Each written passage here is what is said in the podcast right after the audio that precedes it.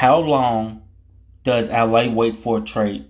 Me, if I was the front office, personally, for me, I'm gonna wait three weeks, or within those three weeks, if no trades have happened, I should say, then I'm just gonna keep my you know roster that I have right now the same.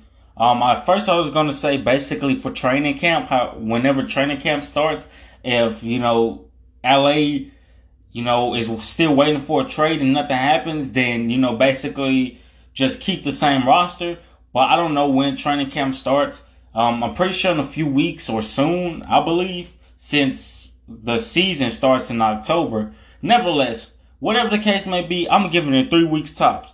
If I'm LA and I still am waiting for a trade, then I'm just gonna move on and keep the same roster. Um, and that's what I feel like is gonna happen. Not unless Nets and Lakers try to make a hasty trade or a hasty decision. Which, if that happens, I will try to be careful of that, LA. But nevertheless, three weeks, that's how long you wait for a trade. Have a great day.